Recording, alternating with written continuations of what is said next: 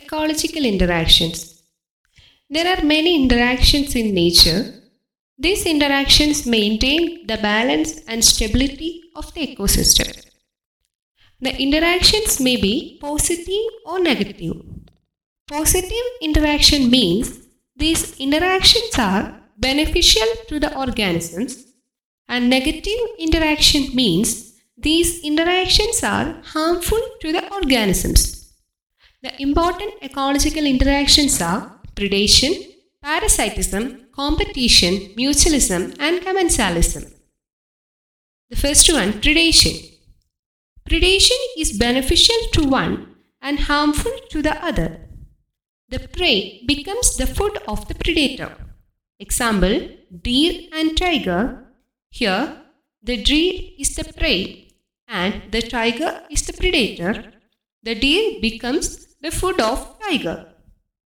Next interaction is parasitism. Parasitism is beneficial to one and harmful to the other. The parasite depends on the host for the nutrition.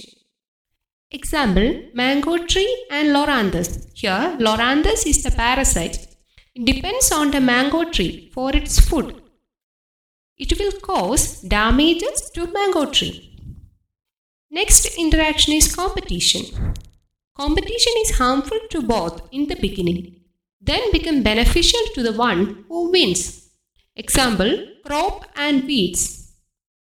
This interaction is harmful to the both. That it is harmful to the crop and weeds in the beginning.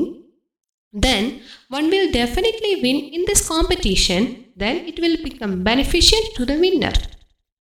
Next one is mutualism. Mutualism is beneficial to both the. There is a mutual relationship between the organisms. Example, lichens. Lichens are symbiotic association between algae and fungi. So, the both organisms that is algae and fungi are useful or beneficial in this relationship. Next one, the last one is commensalism. Commensalism is beneficial to one and is neither beneficial nor harmful to the other. Example, mango tree and vanda. Here, the vanda depends on the mango tree for its shelter, but it does not cause any damage to the mango tree.